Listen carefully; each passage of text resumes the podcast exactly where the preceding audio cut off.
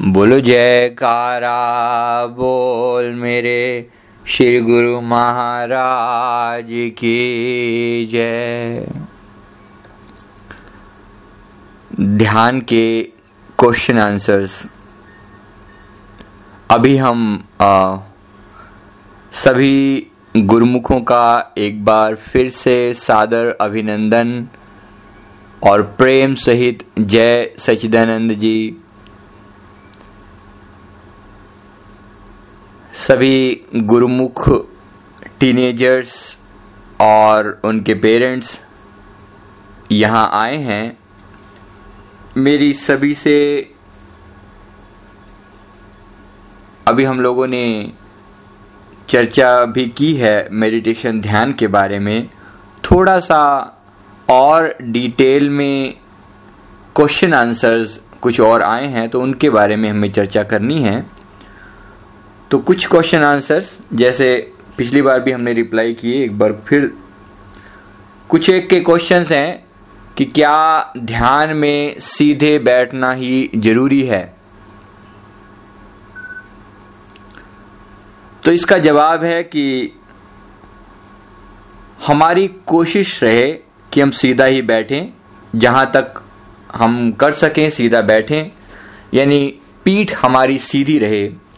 क्योंकि पीठ सीधे रहने से हमारा मेरुदंड, हमारी जो स्पाइनल कोर्ड है, वो सीधी रहती है, उससे हमारा श्वास का प्रवाह जो है, वो सीधा रहता है ब्लड फ्लो और सारी नाड़ियों का प्रवाह वो सीधा रहता है, इसलिए सीधा बैठना ज़रूरी है। पर अगर किसी भी कारण से आप सीधे ना बैठ पाए तो कोई ऐसी प्रॉब्लम नहीं है। आप झुककर भी, जैसे भी बैठना और सिमरण करना, ध्यान करना ज़रूरी है। मजबूरी मत समझिएगा इसको, करना ज़रूर है। और किसी भी तरह की और जो बंदिशें हैं और जो नियम हैं, वो हेल्प करते हैं, सहायता करते हैं, लेकिन अगर किसी कारण से आप न कर पाए प्रॉपर वे में न कर पाए, करना ज़रूरी है। आगे बात समझ में? करना ज़रूरी है। Doing is the most important और दूसरी बात, जैसे मैंने पहले भी अर्ज़ की, करना भी प्रेम से।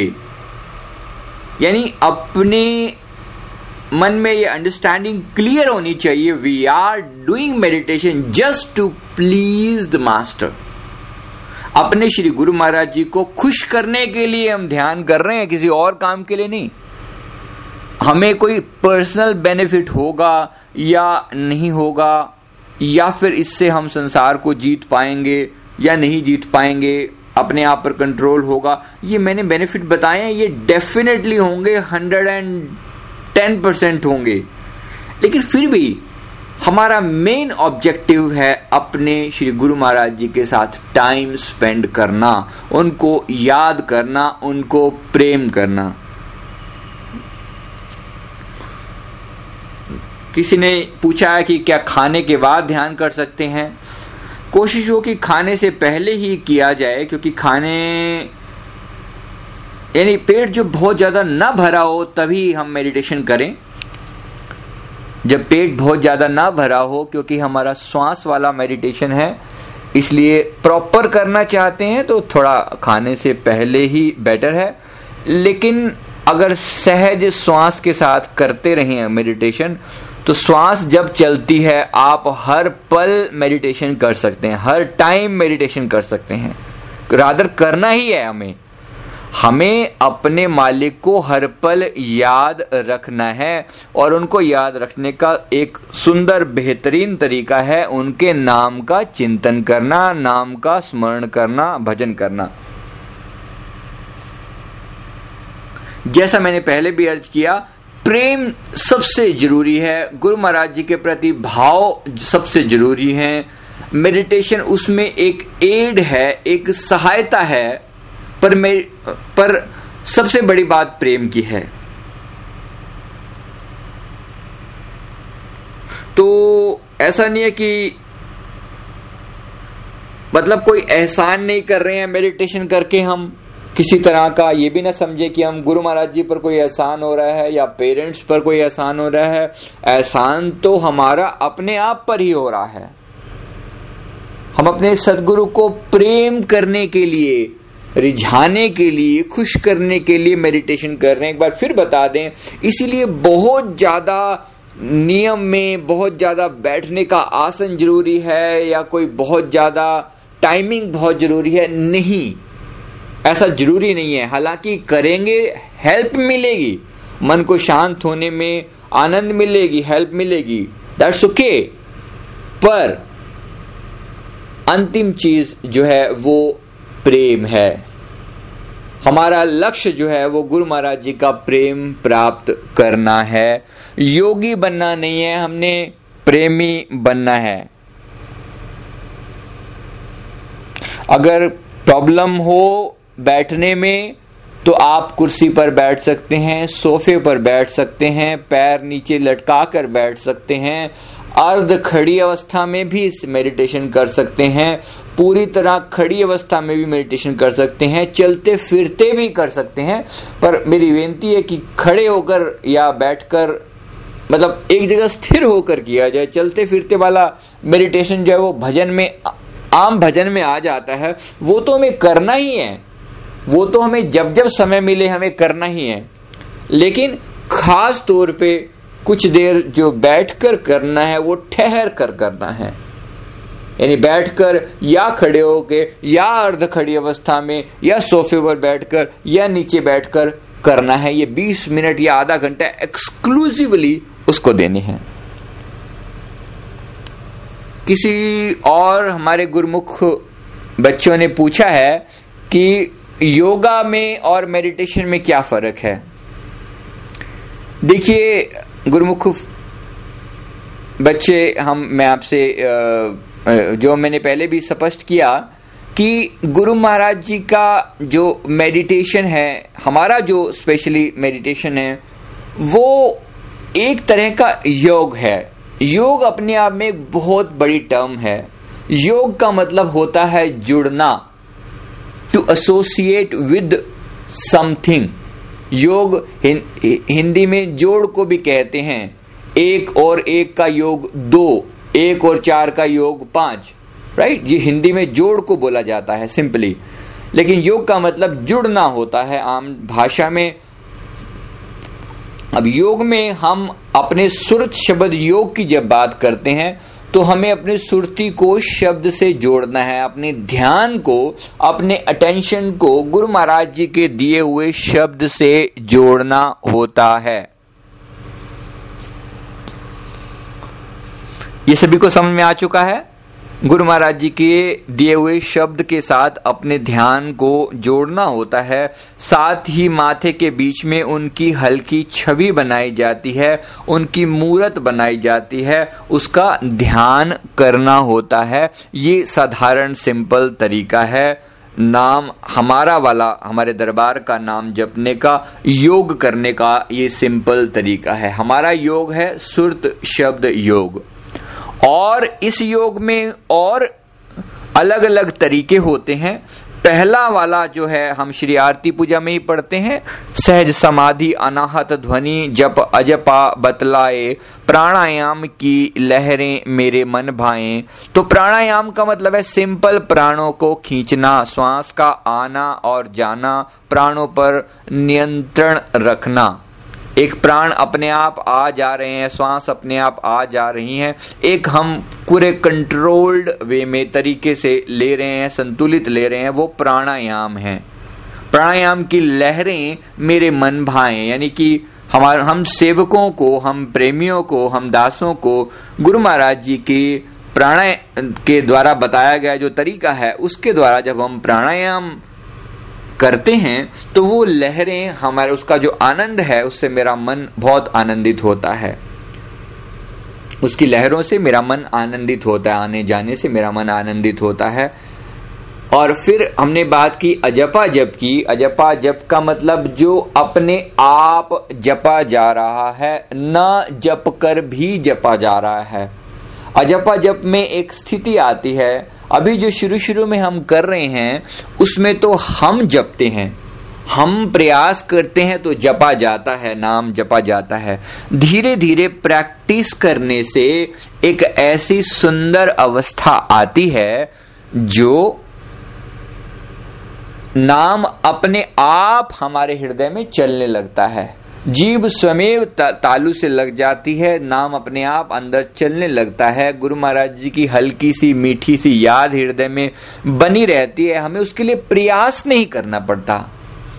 स्पॉन्टीनियस चलता है, अपने आप ऑटोमेटिकली चलता है। वो अजपा जाप बन जाता है। अभी जो हम करते हैं, वो अभी हम प्रयास से जपते हैं, थोड़े समय बाद ये अजपा बन जाता है। लेकिन नाम इसका भी अजपा ही है, जो हम करते हैं, वो अजपा ही कहा जाता है उसे। एक और गुरमुख ने पूछा है कि अगर हम खाने में परहेज नहीं करते या कुछ भी खा लेते हैं तो क्या उसके साथ हम मेडिटेशन कर सकते हैं? किसी और ने यह भी पूछा है कि क्या वॉशरूम जाते समय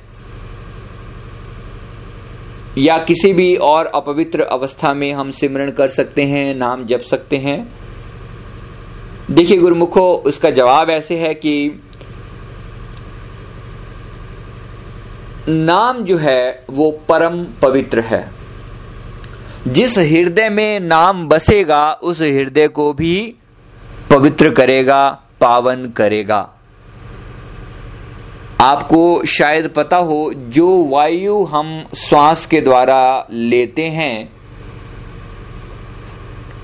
उस वायु में पवित्रता कहाँ से आती है? तो ऐसा हमारे शास्त्रों में वर्णन है कि शेषनाग जी अपने श्वासों में, अपने हज़ारों मुखों से प्रभु के नाम का उच्चारण करते हुए जब हवा फेंकते हैं उसके द्वारा ये वायु शुद्ध होती है और इस शुद्ध वायु के स्पर्श से जल भी शुद्ध होता है।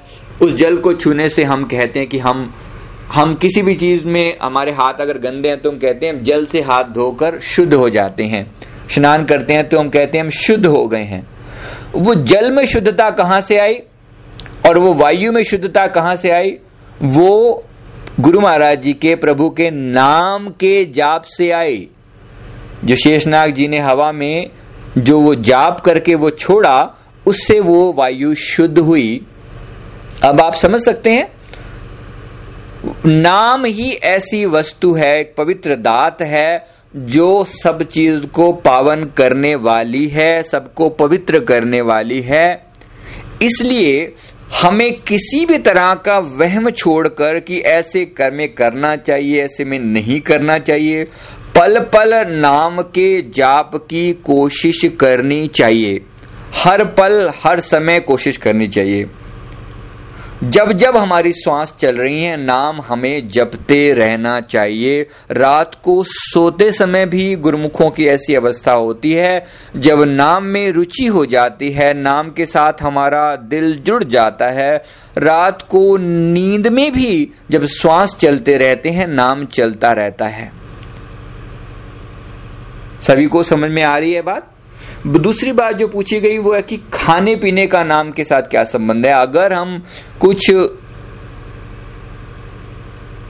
नॉनवेज या ऐसी कोई बात लेते हैं तो उसका नाम के साथ क्या संबंध है? देखिए गुरुमुखो नॉनवेज एक टोटली अलग समस्या है। नॉनवेज से हमारा मन अशुद्ध होता है, अपवित्र होता है, क्योंकि नॉनवेज खाने में हिंसा जुड़ी हुई है।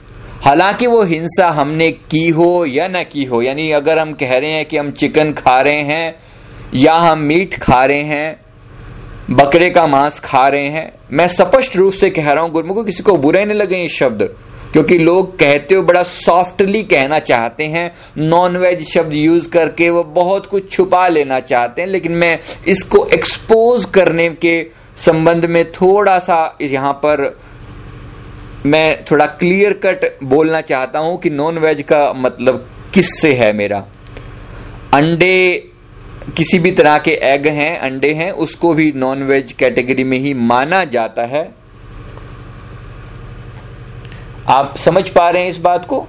तो मेरी बेनती क्या है? अगर किसी भी तरह का नॉनवेज ले रहे हैं, वो एक हमें, हमारे मन को अपवित्र करता है वो।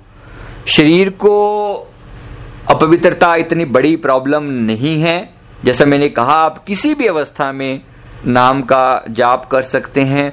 पवित्र तो नाम तब भी करेगा जब हमने नॉन वेज खाया हुआ होगा। जैसा मैंने अर्ज़ किया, नाम हर हाल में पवित्रता देने वाला है। हर चीज़ को पवित्रता देने वाला है। तन, मन और आत्मा को पवित्रता देने वाला है। लेकिन नॉन वेज अगर आप खाते हैं तो उस केस में तो हमारा मन, क्योंकि हिंसा के द्वारा नॉन वेज पकाया जाता है नॉन वेज मतलब बनाया जाता है, आप उसमें शामिल डायरेक्टली या इनडायरेक्टली होते हैं। भाई, किसी ने मारा तो तभी आपने खाया है ना? तो अंततः उससे आपके और बहुत नुकसान होते हैं। अंतर में एक तो पाप कर्मों का हिसाब किताब देना पड़ता है, जिसको मारा गया है, कहीं ना कहीं वहाँ टिट फॉर टैट जैसे को तैसा कुदरत का जो नियम है, वो निभाया, वो निभता है, और उसकी वजह से हमें उस कर्म की सजा हमें भुगतनी पड़ती है। उसका प्रभाव बड़ा लंबा होता है, दुखदायी होता है। उसकी एक अलग चर्चा हम करेंगे। अभी हम टॉपिक को ज़्यादा न ले जाते हुए नाम के साथ जोड़ रहे हैं। तो नाम नॉन वेज खाना मन को अशांत करता है, परेशान करेगा, स्थिरता नहीं आने देगा। इसलिए नाम जपने में, एकाग्रता रखने में उसका बहुत नेगेटिव प्रभाव पड़ेगा। इसलिए नॉनवेज को अवॉइड करें। नाम जपने वाले प्रेमी गुरुमुख जो हैं, वो नॉनवेज अवॉइड करें। इसके बारे में थोड़ा और डिटेल में हम बाद में चर्चा करेंगे। कुछ गुरुमुख बच्चों ने सहज समाधि और अनाहत ध्वनि के बारे में पूछा है कि कुछ लोग वैरागन लेकर जब बैठे रहते हैं श्री शांति भवन में, जब हम देखते हैं कुछ लोगों को वैरागन लेकर बैठे हैं, लकड़ी की टी शेप जो बनी होती है, उसको लेकर बैठे होते हैं, उसका क्या महत्व है? देखिए गुरुमुखो, अभी जो आप लोगों की स्टेज है नॉर्मली हम आपको सलाह नहीं देते कि आप इससे आगे की डिटेल में जाएँ। अभी के लिए, आपके लिए अजपा जाप ही काफ़ी है। लेकिन क्योंकि आपने सवाल किया है तो उसका जवाब देना ज़रूरी है, जिज्ञासा है तो पूरी करनी ज़रूरी है। जो अनहद ध्वनि है, यानी जो सेकंड लेवल ऑफ़ मेडिटेशन है वो अंतर में अपने नाम की धुन को सुनना होता है। जैसे मैंने अर्ज़ की, अजपा जाप एक खास स्थिति में जब पहुँच जाता है तो अंदर से इसका ये शब्द जो है हमारे श्वासों में अपने आप चलने लगता है, लगातार चलने लगता है, बिना प्रयास के चलने लगता है। लगभग उसी अवस्था में अंतर में शब्द की धुन भी सुनाई पड़ती है। इस धुन को अपने दोनों नेत्रों के बीच में ध्यान लगाकर सुना जाता है। दाहिने कान के अंदर से एक आवाज़ पैदा होती है, आती है, सुनाई पड़ती है। लगता है कि वो दाहिने कान से आवाज़ आ रही है, वो नाम की ही धुन होती है।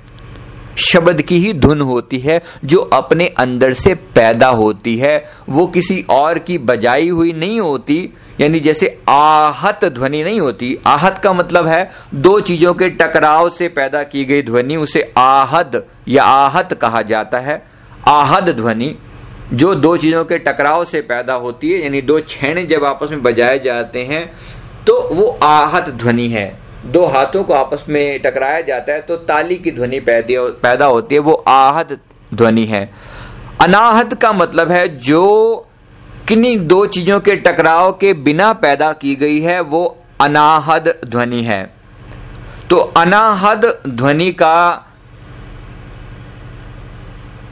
की जो लिए जो प्रैक्टिस की जाती है, उसके लिए कानों को बंद करके दाहिने कान से आने वाली आवाज़ को सुनना होता है तो टी शेप वाली जो वैरागन जिसे कहा जाता है, वो एक हेल्प करती है हमारी कोहनियों को, हमारे एंकल्स को, हमारे कोहनियों को स्टैंड को को सपोर्ट करने के लिए हेल्प करती है।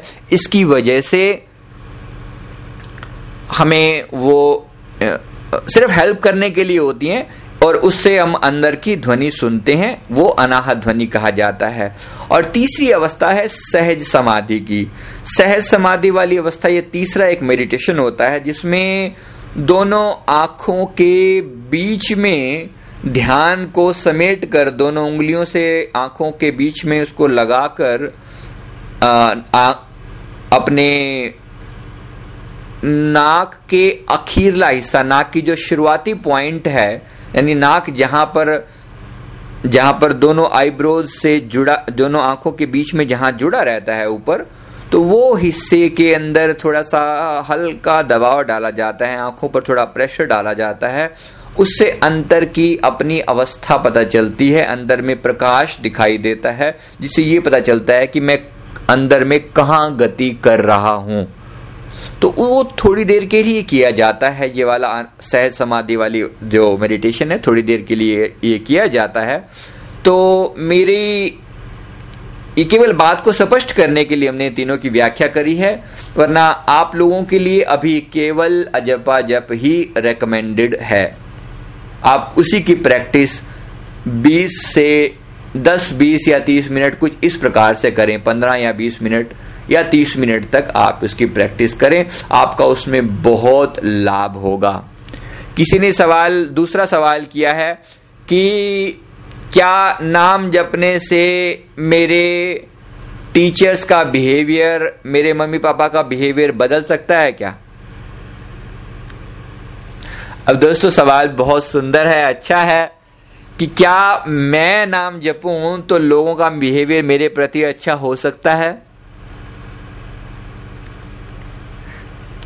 तो जैसा मैंने पहले भी अर्ज़ किया, गुरुमुखो, नाम जपने से मेडिटेशन करने से हमें इनर स्ट्रेंथ मिलती है, अंदरूनी ताकत मिलती है। हम अपने इमोशंस को अच्छे से ज़्यादा स्ट्रोंगली कंट्रोल कर पाते हैं। हमारा खुद पर अच्छा नियंत्रण हो जाता है। इसकी वजह से, ऐसा होने से हमें बहुत पावर मिलती है, बहुत ताकत मिलती है। हमारे अंदर स्ट्रॉन्ग पॉजिटिव वाइब्रेशन आती है नेगेटिविटी समाप्त होती है। और ऐसा करने से, ऐसा करने से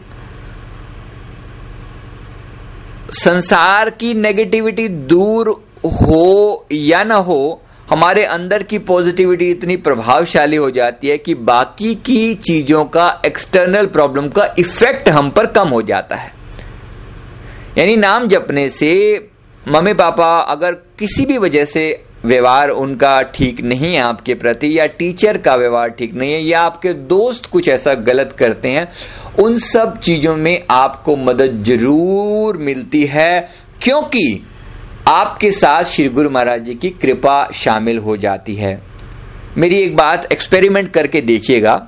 जिस समय में आपको डांट पड़ रही है, जिस समय में आपको कुछ भला बुरा कह रहे हैं, कोई आपका मज़ाक उड़ा रहा है, जो आपको पसंद नहीं है, आपका अपमान किया जा रहा है ठीक उसी समय में आप नाम का सिमरण करके देखिए, अपना ध्यान नाम में लगा कर देखिए, और कुछ ही समय में आपको इस बात का जवाब डायरेक्टली मिल जाएगा। प्रैक्टिकल करके देखिएगा, तभी मैं आपको कह पाऊँगा ये वाली बात। आप खुद महसूस कर पाएँगे कि नाम का जाप अंतर में करने से सामने वाले का बिहेवियर भी पॉजिटिव हो जाता है। ज़रूर होता है। आपके अंदर जो नाम की वाइब्रेशन चलती हैं, वो सामने वाले को पॉजिटिव बना देती हैं। आई बात समझ में? बिल्कुल सिंपल साधारण चीज़ है। किसी और ने सवाल किया है कि मुँह से बोलकर नहीं हम नाम का जाप कर सकते क्या? देखिए, गुरुमुखो, मुँह से बोलकर करने से आप लोगों के लिए बचपन में या शुरुआत में नाम का जाप मुँह से बोलकर हल्का, अगर घर में आसपास सब गुरुमुख हैं तो हल्का हल्का बोलकर भी नाम का उच्चारण किया जा सकता है। अगर बिल्कुल सिक्योर स्थान है, सिक्योर का मतलब बाहर आवाज़ नहीं जा रही है तो उच्चारण ज़ोर से भी कभी कभी किया जाता है। उसमें प्रॉब्लम नहीं होती। लेकिन अगर किसी भी कारण से आवाज़ बाहर जा रही है, जैसा मैंने पहले भी अर्ज़ किया, ये शब्द जो है, ये सीक्रेट है। ये गुप्त शब्द है। इसलिए इसका उच्चारण मन में करें तो ज़्यादा लाभ होगा। हल्का सा होठों में बुदबुदा सकते हैं। होठों ही होठों में इसका हल्का सा उच्चारण कर सकते हैं। उसको उपांशु जाप कहा जाता है। अजपा जाप नहीं है वो। एक मुख से किया गया जाप है, एक उपांशु मुँह से हल्का बुदबुदा कर जाप किया जाता है, वो आप हल्का कर सकते हैं। बिल्कुल हल्का, बिल्कुल धीरे, ना के बराबर वो बोला जाता है उसमें, लेकिन फिर भी कोशिश करें, ध्यान रखें, आसपास में, उस समय में कोई नॉन गुरुमुख ना हो। आई बात समझ में? ऐसा कर सकते हैं?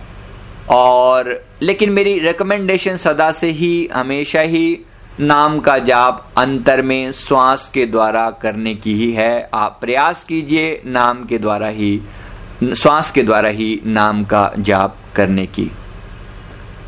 किसी और गुरुमुख ने पूछा है, इस ये जो शब्द है, ये जो नाम है जिसका हम जाप करते हैं, इसकी महत्ता क्या है, इसका महत्व क्या है? गुरमुखो, इसकी महत्ता के लिए तो मुझे अगर मैं बोलने लगूं अगर मैं इन, इसकी महानता का उच्चारण करने लगूं गुरमुखो ये दो तीन चार घंटे का समय भी उसके लिए कम है। और मेरे जैसा एक क्या मेरे जैसे हज़ारों लाखों लोग भी बोलने लगे तब भी इस नाम की महिमा नहीं गाई जा सकती।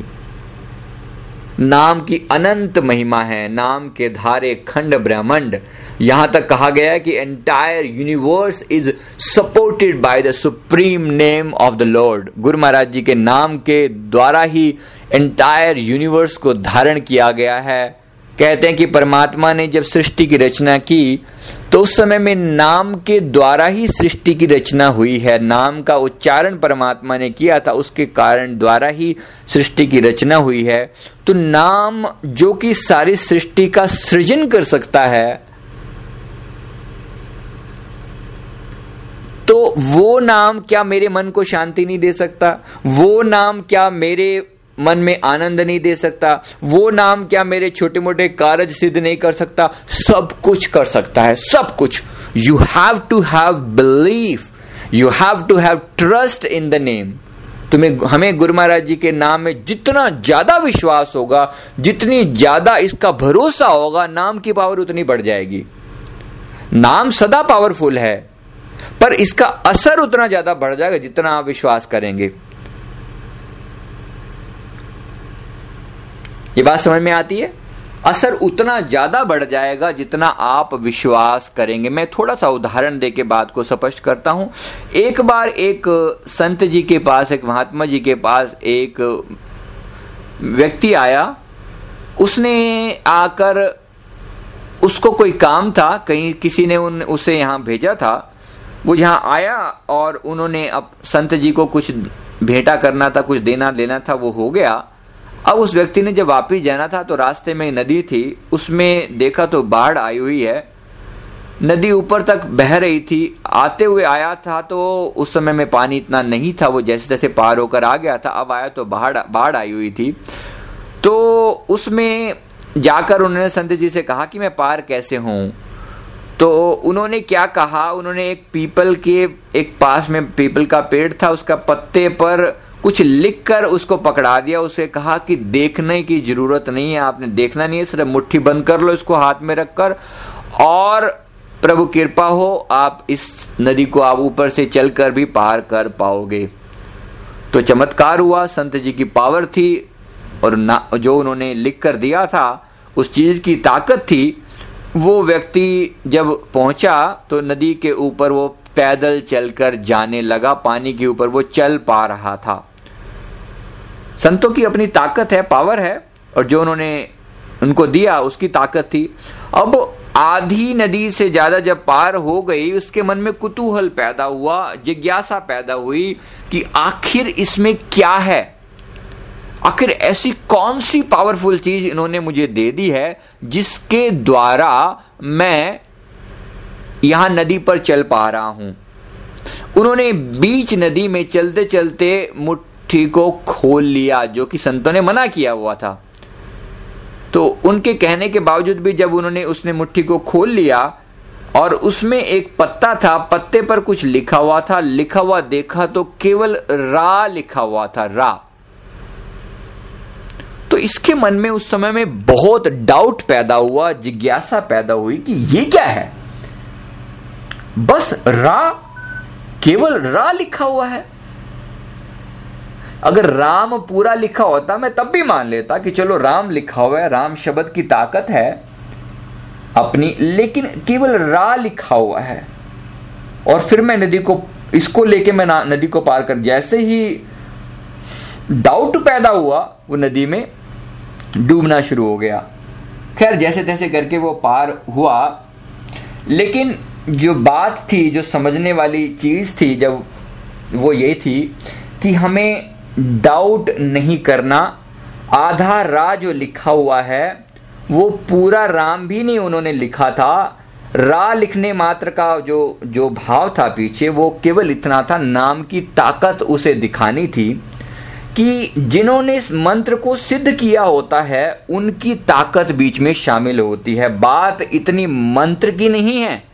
बात जो जपने वाला है, जिसने मंत्र दिया है सतगुरु, उनकी ताकत उसमें शामिल है, वो पावर है। उनकी स्टैंप लग जाती है, वो पावर बन जाती है। देखिए, एक छोटे से कागज़ की क्या कीमत है? हज़ार, जब उसके ऊपर एक गवर्नमेंट की स्टैंप लग जाती है तो उसे कहते हैं कि हज़ार रुपए का नोट है। उसकी कीमत में हज़ार रुपए की वस्तु खरीदी जा सकती है। आप समझ सकते हैं what I am saying you know, friends, this is the basic basic thing to, just to make you guys understand the power of नाम यानी, जो पावर है, वो देने वाले की पावर है, शब्द में कुछ है या नहीं है डज नॉट मैटर अगर ऐसे पावरफुल सत्ता, यानी गुरु महाराज जी, अगर कोई और वर्ड भी चूज़ कर लेते, कोई और सिंपल सा शब्द जो हम, आप, हम जप रहे होते हैं, वो भी चूज़ करते। मान लीजिए गुरु महाराज जी कोका कोला बोलते इसी शब्द का जाप करो। जिन्हों पावर उसी में आ जानी थी। मैं केवल समझाने मात्र के लिए कह रहा हूँ। Please don't make fun of it the only thing I I am asking you to make you guys understand power Guru Maharaj ji की है। शब्द के अंदर पावर है या नहीं है? डज नॉट मैटर मैटर कर रही है गुरु महाराज जी की पावर गुरु महाराज जी ने अपनी स्टैंप लगाकर दी है, इसीलिए पावर है. Got it that's the power of naam इसीलिए पूरा भरोसा करते हुए जपना है कि इस नाम के जाप से मुझे गुरु महाराज जी की ब्लेसिंग्स प्राप्त हो रही है, मिल रही है. That's why I am doing it मैं इसलिए जप रहा हूँ. Got it okay so now finishing it off मैं इसको अभी फिनिश कर रहे हैं. गुरु महाराज जी की कृपा हम सब पर बनी रहे, प्रेम से मिल कर के बोलिए, जयकारा, बोल मेरे श्री गुरु महाराज की जय।